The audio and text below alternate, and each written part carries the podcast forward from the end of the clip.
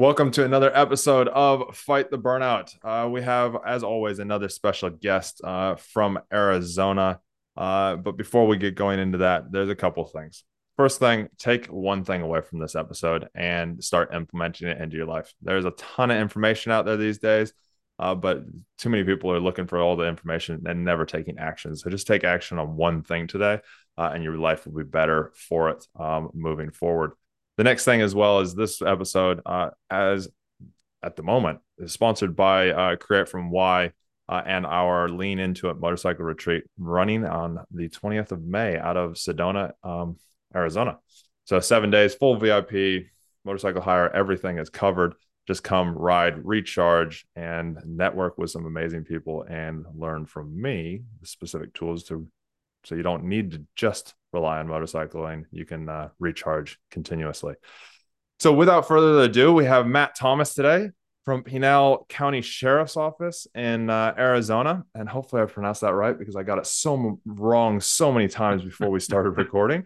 Uh, but he's going to talk to us about his very long career in the sheriff's uh, sheriff's office and um, his experiences with burnout, and also a book that he's wrote, which I know nothing about. So I'm looking forward to hearing more about that one. Uh, but Matt, without further ado, tell us a little bit about yourself and start off with why did you join policing? Well, uh, it was either that or go to prison. So, hey, uh, you picked a much better option. uh, no, quite frankly, I, I grew up in a in a pretty rough area, um, and a, a, few of my friends are in prison. They they got wrapped up in gangs and stuff, and uh, um, that was my exposure to law enforcement as well. Because you know, in a high crime area, you kind of get exposed to law enforcement and uh, my grandparents were World War II veterans, and I was always kind of drawn to some type of service. Like I felt in my heart like I needed to serve in some capacity, and and honestly, uh, I was. You know, as I got into high school, and you're trying to figure out who you are. Um, I was teetering because I had family that were on the wrong side of the law, family that were on the right side of the law, and uh, it could have gone either way for me. And luckily, um, my now my wife of coming up on 30 years ended up uh, pregnant at 19 and uh, you know it was time for me and my mom told me she sat me down and she said you can do one of two things you can run away from this situation which is not the manly thing to do or you can be a good person and a good man and you can embrace this and uh, get your rear in gear and you know start making a life and so uh, looking around i thought I got to get I got to get something that's steady. Government work was steady. Police work was where I was drawn. It was either this or the military. And uh, at 20 years old, I got hired by Pinal County and been there since. That's awesome, man. That's awesome. Now, tell us a little bit about your policing career. Love to have a have a brief overview of the things that you've done. The I don't know the commendations if you want to talk about them if there are any the the things that didn't go so well um but yeah just a few different like the areas that you've gone into and the things that you've done and like a highlight reel as such yep yep yeah and it's uh you're gonna completely understand how ADD I am when you hear all the things I've done because uh, about every two or three years I would get the itch to move to something else because I was like, all right, I got to do something else. Yeah. But uh, I I started in the jail, uh, working in detention, and uh, that was just about a year. And uh, then I went out to what, what we call going out to the road, became a deputy sheriff. And my first assignment was patrol, like most everybody else. Uh, so I worked patrol and did that for a few years and decided I wanted to move into some specialty units. So I did uh, traffic, which was fatal accidents, uh, speed details, DUI, that kind of stuff.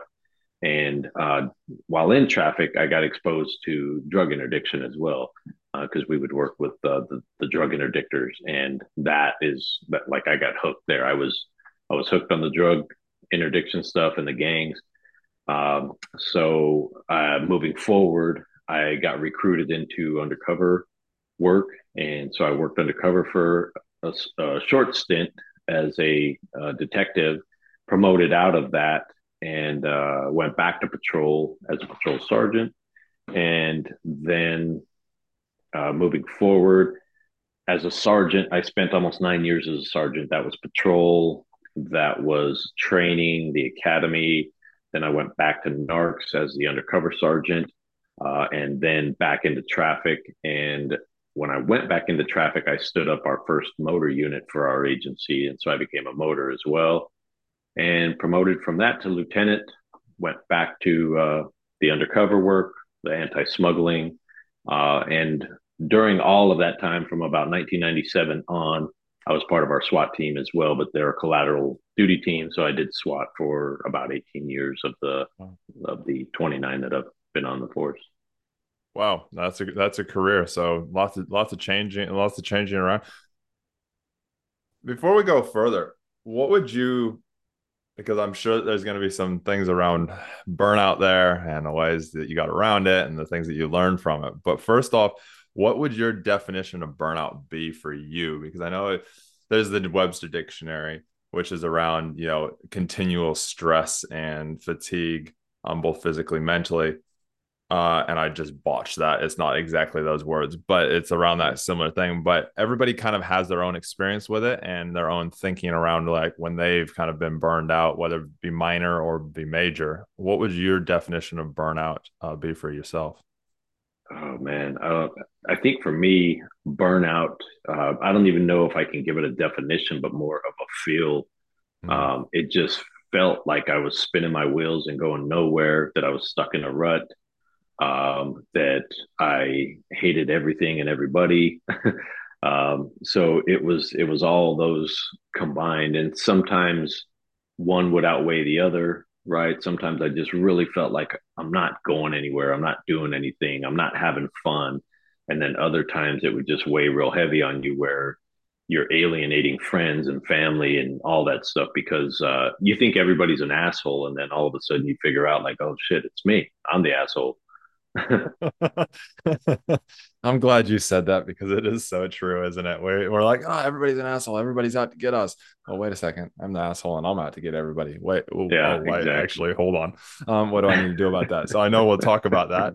Uh, so Matt, um, throughout your career, obviously, when would you say your earliest feeling of that burnout kind of started? Oh, it was probably as a sergeant, and uh, it would have been around the 2002 2003 era. Um, and I had 2001 was a rough year. Uh, I, my wife and I lost a, a baby at, at, birth, and uh, that was a major life event. Um, one of the guys at work that I had FTO'd, I knew his family real well. I still am, you know, good friends with his dad. Was shot and killed at our agency. And then, um, so add to that. So May, my buddy shot and killed. August, I lose a baby. September 11th happens in September. And so 2001 was just one of those years that just kept kicking you every time, you know, you tried to get up. And uh, so coming out of that uh, into 02, 03, and probably 04, um, just like what I was describing started happening, right? It, um, alienating people, um, isolating yourself, and uh, just not understanding why you can't get along with people, why you don't want to be around people, um, why you hate everybody, why somebody switching a lane in front of you makes you want to rip them out of a car and snap their neck, you know, all that kind of stuff that goes along with the burnout. Uh, that's where I really saw it, and and uh, you know, I think it was at that point too that uh, without even realizing what I was trying to do, uh, became I don't want to say suicidal because I, I didn't want to kill myself, but I started taking more and more risks. Um, and I would do just more and more crazy shit because I didn't care if I got killed. And actually, I was probably looking forward to it. And so, um, I, I, looking back, that's definitely a point where I was I was on edge and really burned out. No, I can definitely relate to relate to that feeling of uh, just I'll just do some crazy shit, and if it happens, it happens. You know, I I ride yeah. motorcycles, man. It's at the time when I was going through my burnout back in about 2014, it kind of started. Uh, and then 2015, it was real bad. 2016, real bad.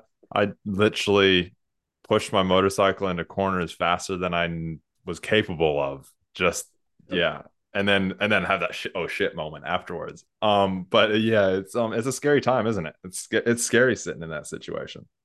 It is looking it's, back when you're in it. Yeah, when you're in it, you're you know you're in the eye of the storm. But uh, when you come out of it and you realize, man, had I been successful, how much you would have lost and how much pain you would actually cause. Yeah, it's it's scary, especially being officers because we we see regularly what that right. so, you know that that actual follow through ends up ends up causing as a flow on effect. Was it you or was it somebody else that helped you identify that you were sitting in that that first time? Oh man. Um, i can't attribute myself. I don't think i think it was uh, my wife. Like i said she's she's a wife of almost 30 years now. So we've been through our fair share of ups and downs and life's tragedies and life's successes and wins. Um, and I think it was her that uh, it, it, was a combo of, of her basically saying, um, "You're the asshole," and you know you have alienated your family, and, and having a very honest discussion with me, and then not only her telling me that, but her her letting me know how my kids felt about me mm. and that they viewed me the same way which was i mean that cuts to your core when you hear things like your your children are afraid of you because you go into such rage sometimes you know um, and it's so crazy because you you tell yourself i'm doing everything for you guys but then you turn around and you treat them horribly and you know my wife would always tell me when she would try to put me in check she would say don't treat us like a suspect and that would be her cue to me that I'm being a complete asshole, you know, towards them. Um, and it's hard to get yourself out of that mode. So I, you know, when I would be in those dark spots with the family, you do, you just go cop mode on them and you start treating them like the worst suspect that you're dealing with. Yeah. How many, uh, can you remember how many times it took for her having that conversation with you for it to actually click? Uh, no, I don't. I, I think when we were on the verge of divorce, we had separated. I had moved out, um, and we were really struggling in our marriage. Um, and I, I think it was during that time. Um, actually, it was it was when we sat down because we were still being, you know, nice to each other. We weren't we weren't hateful towards each other or anything. And it was when we sat down to discuss who's going to get what and splitting everything up and all that and you start going through things and you start going through your history, you're like, man, or I was, anyways. I was like, how the hell did we get to this point? Like, you know, because mm. when you start looking at your history and you're like, we were really good. Like, you know, how did we get here? And uh, then when you start talking about it reasonably, you figure out that I know how we got here. Like I I was pushing the wagon this way, you know, and this is how we got here. Um, and so it was those conversations that helped me realize two things that a lot of it had been me and that I didn't I didn't want what was coming. Mm. I I wanted my family, I wanted my wife. I I didn't want to, you know, be by myself. I didn't want to go through the whole find someone new and uh, you know, go through all that crap again. Um, I was I was happy with my family. I just wasn't happy with myself, and it was it was taking an effect on my family and all the relationships. It's amazing that like I've talked to lots of people. i am very similar situation to you, except for I didn't get to the stage where we were talking about what, what, what each person would get. I just I almost cheated on my wife, and then came home and was like, "I'm done. I want a divorce." And she turned to me at that point, go to counseling with me, and uh, she's asked me a few times, "Why did you say yes to counseling again?" Uh, the first couple times I put my hand up and, and asked for it after a lot of kicking and screaming in my own part. Uh, I'll be honest. Uh, but it is, it's that whole thing of, you know, we do this and it's funny. I see a lot of my story and yours, and this is why I'm talking about it is I joined the police because I needed that. I wanted that secure job. I wanted to be with my now wife, not because she got pregnant or anything along those lines, but just because you know, I wanted to be with her. I didn't want to go off and sail around the world and come back at, for short times. And when she said, come to counseling one more time, it was like, I'm not a, I don't I don't give up in the fight, which I think makes us extremely great cops. But at the same time, it can be you know it can be detrimental at the same time. But with our relationships, is that it's it's it's interesting, isn't it? When we get thrown that family or job, or family or the path that we're on, if if we if we're honest with ourselves, we can actually kind of shift and change that. What would be from that interaction, you know, back then, have you had any bouts of burnout since within your law enforcement career? And we'll get into some of the fun stuff that you've done as well. Yeah, absolutely, man. I, uh, you know, uh, again, that was so I was a sergeant then, and uh, then I got into, uh, I became uh, later on in my in my sergeant tenure, like towards the end of my being a sergeant, and as I promoted into a lieutenant, I was definitely burned out again. But uh, this time, it it wasn't career burnout it was burnout from my administration at the time. Yeah. um, i was not aligned on ideals with them. Um, i was not aligned with how they treated people uh, none of that stuff. I, I felt that uh, I, this was my agency. I had been here since i was 20 years old. I felt they were just using the agency as a stepping stone for other things to, you know, go up the ladder, go on to other jobs, whatever um, and that they were disingenuine um, in their reasoning for doing things, that it was more self serving.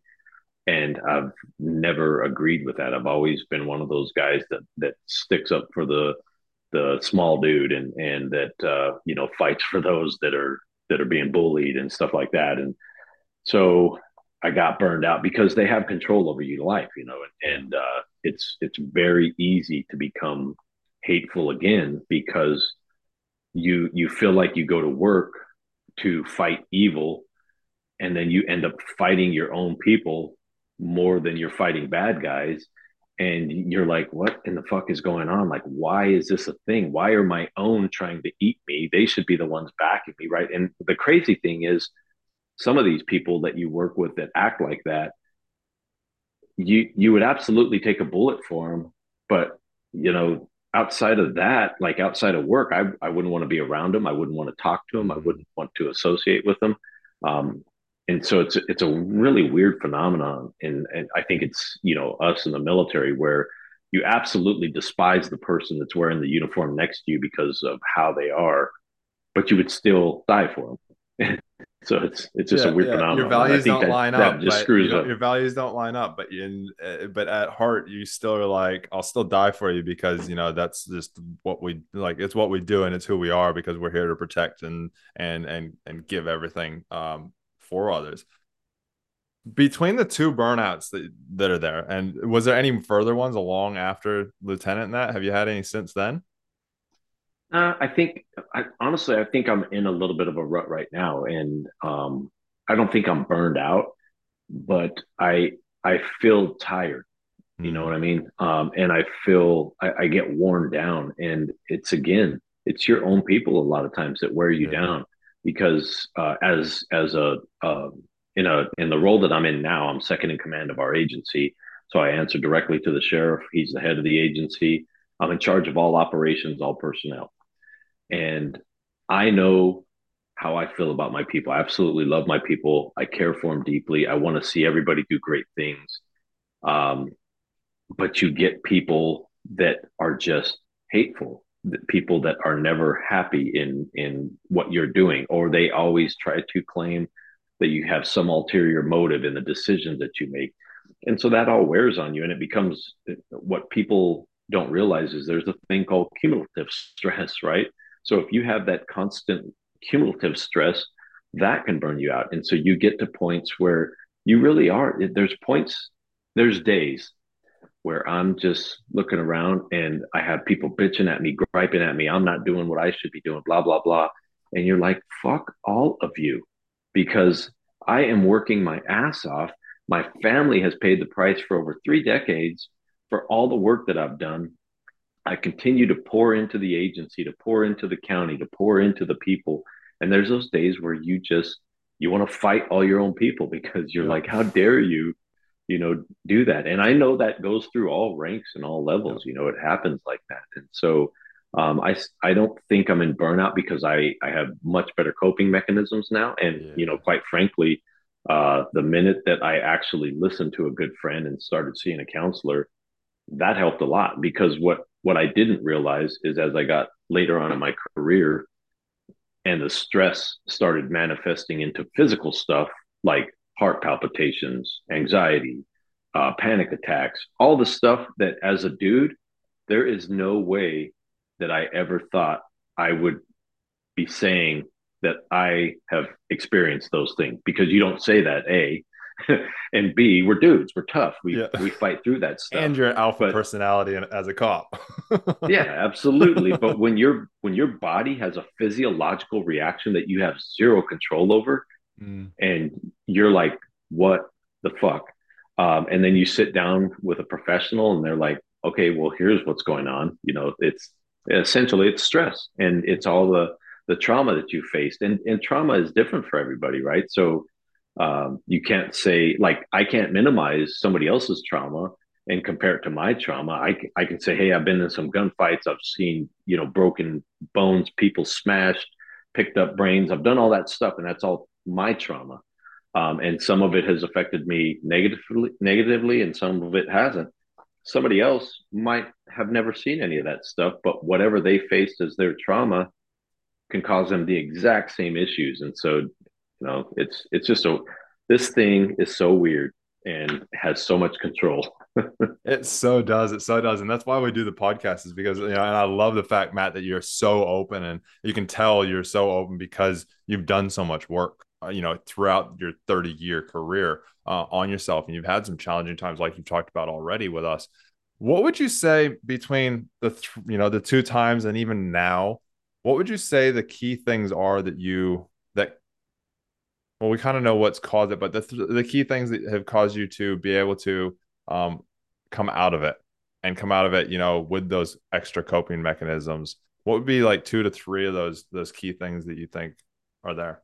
Well, so I would say one key component, like I already mentioned, was the, the counseling, seeing a professional mm. to break down what is actually going on with you and talk through where your issues are and and, and uh, you know because I think they make you feel more normal about it if that mm-hmm. makes sense. They they kind of let you know like hey you're not crazy. This is a thing and it happens to human beings and so you're a human being. And so they kind of normalize it they break it down for you and they make you understand like okay it's not i'm not going crazy.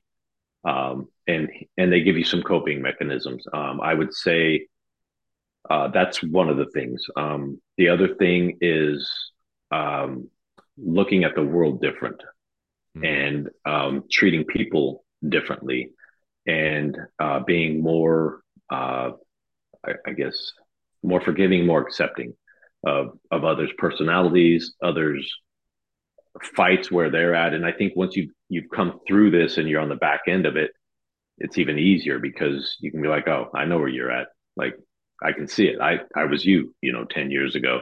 Um, so I think that's another thing is is having gone through it, you know, you recognize. Um, but I'm going to tell you the number one thing is faith. Um, when I went back to church, yeah, and uh, I engaged my faith, that was the number one game changer for me. And and what's funny is you always hear it; it's very cliche, like you're always trying to fill this void with something, right? And people fill it with sex, drugs, gambling, whatever. Uh, same thing, you know. I was filling it with danger and you know all all this other crap. Um, and when I got back to faith, it it realigned everything for me, and uh, so that that was the biggest piece. Why do you believe faith did that for you? I know not everybody like I'm not a I'm not a religious guy or anything, and right. but why do you believe that faith did it for you so that you know people can under, understand that side? I think uh, uh the biggest piece was just just understanding that that a you're not in control um, that that there is a higher power um, that there is a and and for me i'm a predetermined path kind of guy like that my life has already been planned out. My ex- expiration date is already on me as soon as i was born. Um, and so letting go a lot of of the small worry stuff where you know worry about people what people think about you worry about this worry stop worrying about all that. And so when i got back to faith i think that was the biggest thing is was letting go of stuff. I actually within the first year of getting back to church i went around and there was guys that i had not got along with in my career. We had uh, you know sabotaged each other because you don't like each other all that kind of shit. And I went back to two or three different people and sat them down and I apologized for everything I had ever done to them that was not cool. And uh, told them that, you know, I don't hold any grudges for everything they had done to me and that I would just like to move forward and, and, uh, and started treating people differently and, and started treating them moving forward, started treating everybody like that. So if I would get wronged, instead of taking it personally and reacting emotionally, I would just say, okay, I, I know why you're doing this, right? There's obviously an issue. And I tell my, my staff this all the time as we're developing leaders. I tell them that your position as a leader demands you to drop the emotions. And I know it's hard, hard to do, but you have to drop the emotions because you can't be emotional in your decision making when you're dealing with people's lives. Um, and that you also have to understand that when you drop the emotion and you just talk rationally to people or deal with people rationally that you have to be very forgiving. And you have to understand that they may be yelling at me bitching at me but i'm not really the target. It's something else going on in their life that is causing that reaction. And so a lot of times even as we deal with discipline you know the sheriff and i one of our first questions is somebody screws up and we're asking our leadership have you checked into what's going on with them personally because we know that has a direct effect on everything. And has anybody noticed behavior changes in this person leading up to this event? Um, because that's the first thing we want to know because that has a huge effect on where we're going to go from there. Also, um, the flip side as well, the things happening at work then have an effect at home, which then fl- affects yeah. work, and it becomes this tumbleweed, this snowball yeah. effect, and it just becomes bigger and bigger and bigger. I have a question for you because you just had three great things in there. How are you using those for the state that you're currently sitting in with at work, with that kind of draining feeling that you're getting? Oh man, I I think um, faith is my biggest one still uh, mm-hmm. because and and why is because of the connections I've made through that realm. Um, you know, my men's group at church, uh, the the friends that I have that are not law enforcement, like they're outside of, you know, this little club. Um, and just talking to them because the, the, thing you quickly realize when men start actually talking to one another instead of acting you know peacocking and acting like we all have to not have problems when you start talking to each other it's crazy because it doesn't matter what profession you're in we all face stress we all have family issues we all have crazy stuff happening in our lives. Um, and just being able so again uh, drawing back to faith because that has made those connections that i can now lean on and just have these discussions without feeling judged because i'm telling them stuff and they're telling me stuff and we're just having good discussions over a campfire and beer sometimes and and just talking through man. And it's it's i think it's uh it's energizing um, and this is going to sound kind of weird because you're getting energized off of negativity, but it's energizing to hear other people's problems sometimes because it normalizes it for you. And it also lets you understand that it's not just you. Like the back to that, you're not crazy, right? It's it's not just you, it's everybody. Everybody faces it, everybody just handles it differently.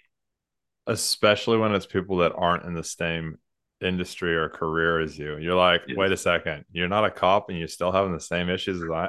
Oh, okay, cool. It's it's it's not just right. us. It's not just us. Right. Okay, cool. I can kind of that, yeah. that, that's okay. Or you go down the track of if you're too far gone, you go down the track of oh, this whole world is fucked. yeah. and hopefully you're not there. If you're there, you definitely need to go back to number one that Matt said, the yeah. counselor. Um, yeah. But no, I think that's it. it you're, you're you're spot on with with those. You know I I believe in uh, you know a purpose, having a purpose and a driving purpose of your life of who you are.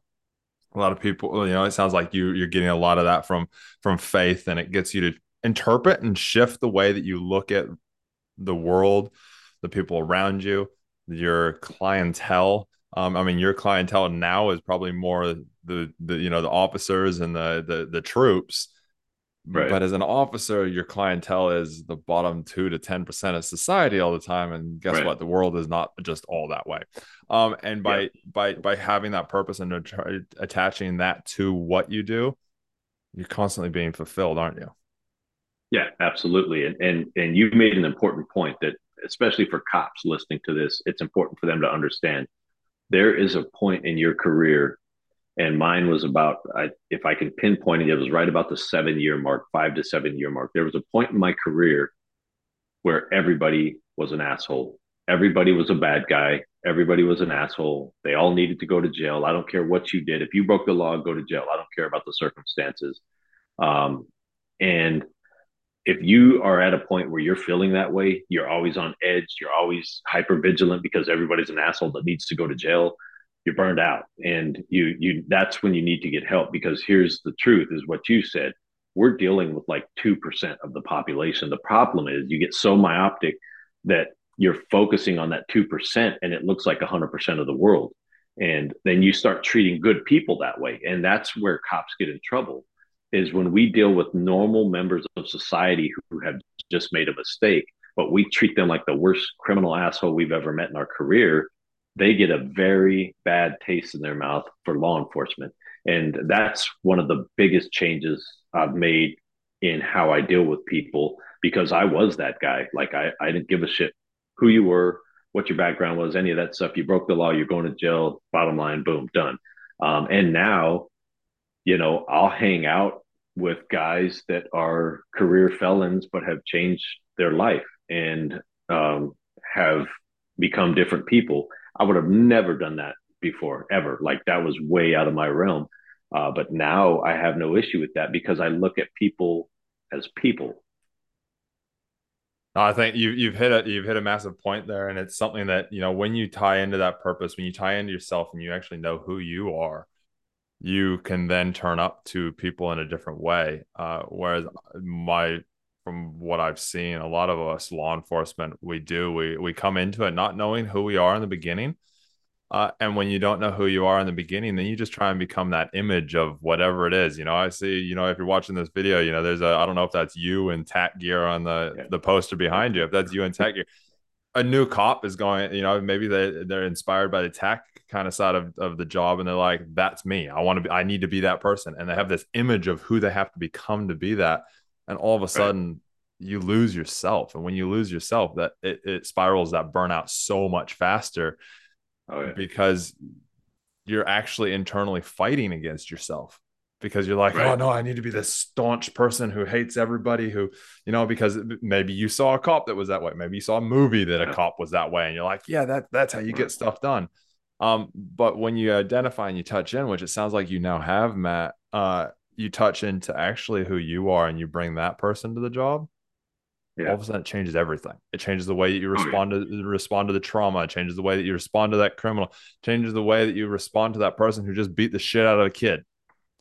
Yep. Because you come from a place of yourself, not um, not a place of who you, the image of who you, or the mask, as I right. like to call right. it, that mask um, that you're bringing to the job know, there's times where you need that mask because you need to kind of step those emotions off. But yeah. knowing who you are means that you can come back and you can take that mask off, and that stuff doesn't right. doesn't hit right. you as hard. Well, and that's a, uh, like I have a good friend that, that teaches combatives, and it's a lot like that in combatives, right? You you we're basically we're protectors, um, and a lot of times we look a lot like bad guys in our behavior, but we have the morality piece as protectors, or we should. And so sometimes you have to get violent in this job. And I'm not against that because there's violent people out there and we need to address them with the same. Um, but we have the morality. So we get to a point where we have either proven our point or we have, uh, you know, stopped the threat. And then morality kicks in for us because we're not cr- criminals and thugs. And then we go back to being a person and so you do have to and that's the the part that's tough is the flipping the switch on and off. And sometimes the switch breaks. You just you know you're you're in it all the time. And that's that's where knowing who you are and um, i'm a huge advocate for you know knowing your why knowing your purpose knowing who you are because then you can you have that foundation. When you've built that habit of reminding yourself who it is you can switch back that switch is less likely to break because like you said we have to and i i talk a lot about you know on my social media on different things i talk a lot about um, you know the alter ego who do you need to become to win because there are going to be times where you need to become something different. oh yeah, to, yeah, to win, especially in those fights and those situations where somebody they're yeah. honestly trying to kill you. And if somebody's right. trying to kill, I've never been in a gunfight, thank God. Um, but you, uh, it sounds like you have. That person's trying to kill you, so you have right. to step up that game. You have to become that version of yourself, or the the version of wh- whatever you need to to win. But then it comes down to then you switch yourself back on instead of taking that hundred that that 10th 12th whatever kind of shot into somebody or that third or whatever it kind of is you know is that excess um because it is is that mor- that morality we're here to protect people and protect ourselves um at the same time matt what would you say your why and purpose is? Um you know i i've uncovered a, a process that you know and and figured out it stems back to our childhood normally. Our mm-hmm. why and purpose to some events back in there. We won't go into that but it's part of kind of what i do. Uh and it kind of has helped us through our childhood through our teens through our 20s 30s and our careers helped us you know really hone in when we're in that you know that that fire stage where we're just you know feel excited we're lit up it, it's because we're meeting that what would you say yours right. possibly possibly is with where you're sitting at at the moment that you know Oh man, this is a deep question. This this is a much deeper question than people understand mm-hmm. um, because there's so many facades. And so I would say, if I'm being hundred percent honest and and getting digging down to my core, I would say it's the, the the honor of my family's name right? Um, mm. um, and that that I, I had a very tough grandpa growing up. He was my father figure. He was just a hardcore old texan world war ii vet and i wanted nothing more than to make him proud. Um, and he always instilled in me that your name is all you have and so i think honoring that and making sure that everybody you know when when i say my name they're like no that dude that's a good dude and he's a good cop. And so that has always driven me. And i think that the second driving factor to that is when people discount me. So i, I have that as the driving factor that I, I want to have a good name in this business and in this world as both a good man and a good cop and when people tell me i can't do something i'm like watch this motherfucker Well, if we ever, if when I'm over in Phoenix, if we meet up, we're gonna. I have a feeling we're gonna have a lot of fun because we have a lot of similarities. it's like um, my thing for a long time was you say I can't do it, and my wife says still to this day, don't dare Chris to do something because like, right, as long as it's not gonna kill him or hurt somebody, he'll probably figure out a way to do it. Um, and it used to my thing used to be always be, oh yeah, okay, cool, hold my beer. Yep. I'll be right back. Exactly. Yep. Uh, no, I love that, man. I love that whole, you know, the the the honoring the the name. Um, you had obviously had a lot of thought about this, and uh, you can you can see it through our interview today. You know, you talked about, you know, um, your your grandparents and the the World War II being World War II vets, and and that and how that kind of drove you into the the policing and that side of stuff. So it's that it you right. can definitely see how it's kind of it's been in there um on stuff. Uh, as we wrap up, um, tell me a little bit about the book.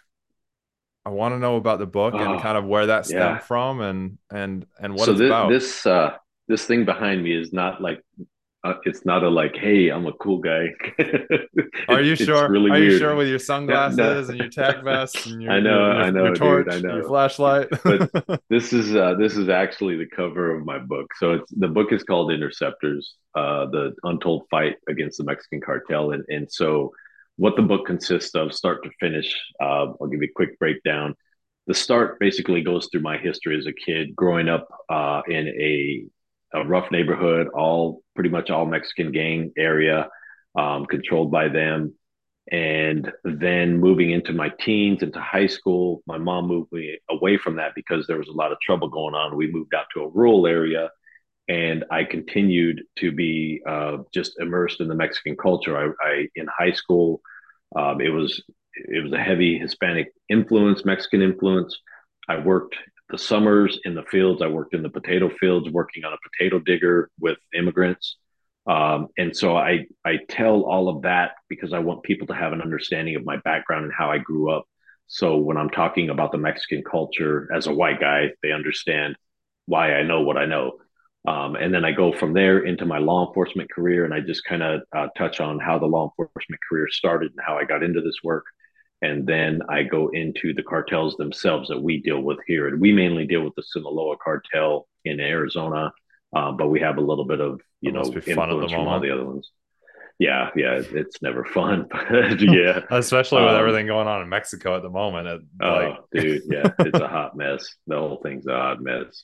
Uh, but then I, so I go into the structure of the cartel a little bit, uh, how they're structured as we fight them. Um, I go into the narco culture because they have their own culture, really, and they have their own belief system. They have uh, somewhat of their own religion. So I go into some of that. And then I go into some of the operations we did, which were counter narcotic, counter uh, cartel operations in the southwest portion of our county out in the open desert. And um, the operations themselves are, are what I what usually gets people most stoked because they don't know that most of this stuff is going on unless they're in the business and in this particular part of the business. No, that's awesome, man. Um, I'm I'm I'm in, I'm intrigued on it. Sounds like you could make a movie or a TV show on it as well. Um, yeah, that'd be cool. uh, it, it, sounds like yeah, it sounds very interesting. It sounds like some of the TV shows that I've watched already. Um, right. so if somebody wants to, um, you know, what's the overall? I'm an outcome driven guy. What's the overall outcome message or that from the book that you kind of you're delivering through it? So the the biggest message is at the back end of that, where I tell people essentially it takes a village, right? So um, all the problems that come along with drugs, cartels, all that stuff. We're a consumer nation in the U.S., right? And so it it's all being pushed for a reason. Um, and what I what I kind of relay to people is there's two things: a to honor the men and women that are doing this job every day, and all the so when they read the book and they're like, "Oh my God, you guys are doing some crazy stuff," yeah, they do it every day. Like there's cops out there doing this stuff every day and you should honor the work that they do because it is some of the best work on the planet and you don't have the life you have without it. Um, so that's one. And then to also get them to understand that we can't do it by ourselves. It it takes the whole community. And um, I, I tell people all the time especially in this position the true definition of community policing is when the community is doing the policing and we just have to show up to take care of the very serious stuff um, so those are the two messages: is community, like get involved, and back your cops and honor what they do. Oh, I love that. I love that, man. How does somebody get a copy of it? Uh, two ways they can. The easiest way is to go to my website. I've got a website where I have it. I have links to the books, uh, and it's also um, available on on the like Kindle, Amazon, Apple Books. Uh, but if they go to onetimenation.com, they'll they can see a little bit about my background and they can uh, link up to the book there as well. Perfect. I'll drop that website in the in the description down below this um, as well, so people can go have a look at it. Uh, and what would be your what would be your top tip currently? Maybe one to two tips to help an aspiring or future police officer? Uh, actually, no. Let me rephrase that question. Sorry, my mind went somewhere different. Uh, All good. What would you t- What would you love to tell yourself thirty years ago? Don't be an asshole. to you know to help to help prevent some of the things that happen. Obviously, you know we yeah. we don't we we we learn through our mistakes. Uh, right. and otherwise they become a mistake if you don't learn from them. But you know to to to better advance yourself fast like quicker so you didn't maybe maybe you could have you know jumped ahead to to where you are now sooner by not having to go through all those tr- troubles troubles or you know struggles or challenges what would you have loved to have you know taught yourself back on day one um probably the the what we talked about already is to not get caught up in the persona, the facade of this job, right? Of of the image or just to be the person you are, stay grounded and stay grounded to what's actually important to you because I think we get wrapped up in this job in thinking the job is everything and that the job is going to carry you through everything. And what I've figured out, especially now that I'm at the back end of my career, is that the job really doesn't give a shit about you. The the family, your family, your loved ones, they care about you. And what ends up happening is you go all in on this job. And you know, this this could have been me very easily, if not by the grace of God. You go all in on the job and you push everybody out of your your way to do that. And then you get to the end of the job. And I think this is why a lot of us eat our gun, to be quite honest. You get to the end of this and you have pushed away everything you actually love. And this job just kicks you to the curb and keeps going forward. Mm. yeah. So true. So so true is you know that identity crisis that so many have when they when they go to leave or they think about leaving. It's like well what else or who am i without it? Dead right. true there Espe- especially if you push yeah. you actually wanted to be away from it yeah so yeah, so yeah. i would say that was to answer your question it would be to to not fall into that trap. Mm, I love it. Last question I always ask What is your top tip to self happiness? Top tip to self happiness is just have fun and just enjoy life. Like, uh, I think we we fall into another trap of taking everything so serious and and you know everybody feels like they have to have some title and they have to be this or that and and you have to be serious. And I'm known as a jokester. And I be honest with you, man, I don't fit in with people at my rank because of that. Like, I don't give a shit about your title. I don't give a shit about all the PhDs or whatever you have on your wall. Like, none of that means anything to me. Are you a good person? Do you treat people good? And do you have fun? That's really all that matters. Mm, yeah, dead right. I love it. I love it. There you go. You, you heard it from Matt. Just have fun. Uh, it doesn't matter what rank you're at. Just have fun. Uh, Awesome, okay. Matt. Any last words before we wrap up? Well, all I would really say is uh, no matter what your profession is, that uh, you got to have fun. You got to be a decent human being. That's the only way our world is going to move forward in a good way. I couldn't agree. Couldn't agree more. Uh, well, thank you, Matt, for for being here, for taking the time out of your out of your day. Uh, look forward to having a having a skim through the book. I'm not. Uh, I'll, I'll do my best to read it, but I'm not going to make any promises. I just I just don't good, I don't read books. I think I've read like a dozen books in my entire life. Um, but I listen to audiobooks from time to time when I'm riding my motorcycle. Yeah. So I will. I, I'll put it on the list. Uh, but for those out there, make sure you do get a copy of it. Uh, and um, you'll find that link in the description. And uh, yeah, thanks, Matt, for all you're doing. Thanks for your 30 years of service and what you're doing now for you know the, the troops uh, and helping them out. I look forward to hopefully maybe seeing you when I'm in uh, when I'm in Phoenix. Uh, and yeah. having having a beer or just a catch up. Uh, and for everybody out there that's listening, like I said at the very beginning of this episode, take one thing and run with it whether it be you know just have fun whether it be go to a counselor maybe it be just taking a self check moment. Uh, just take one thing run with it.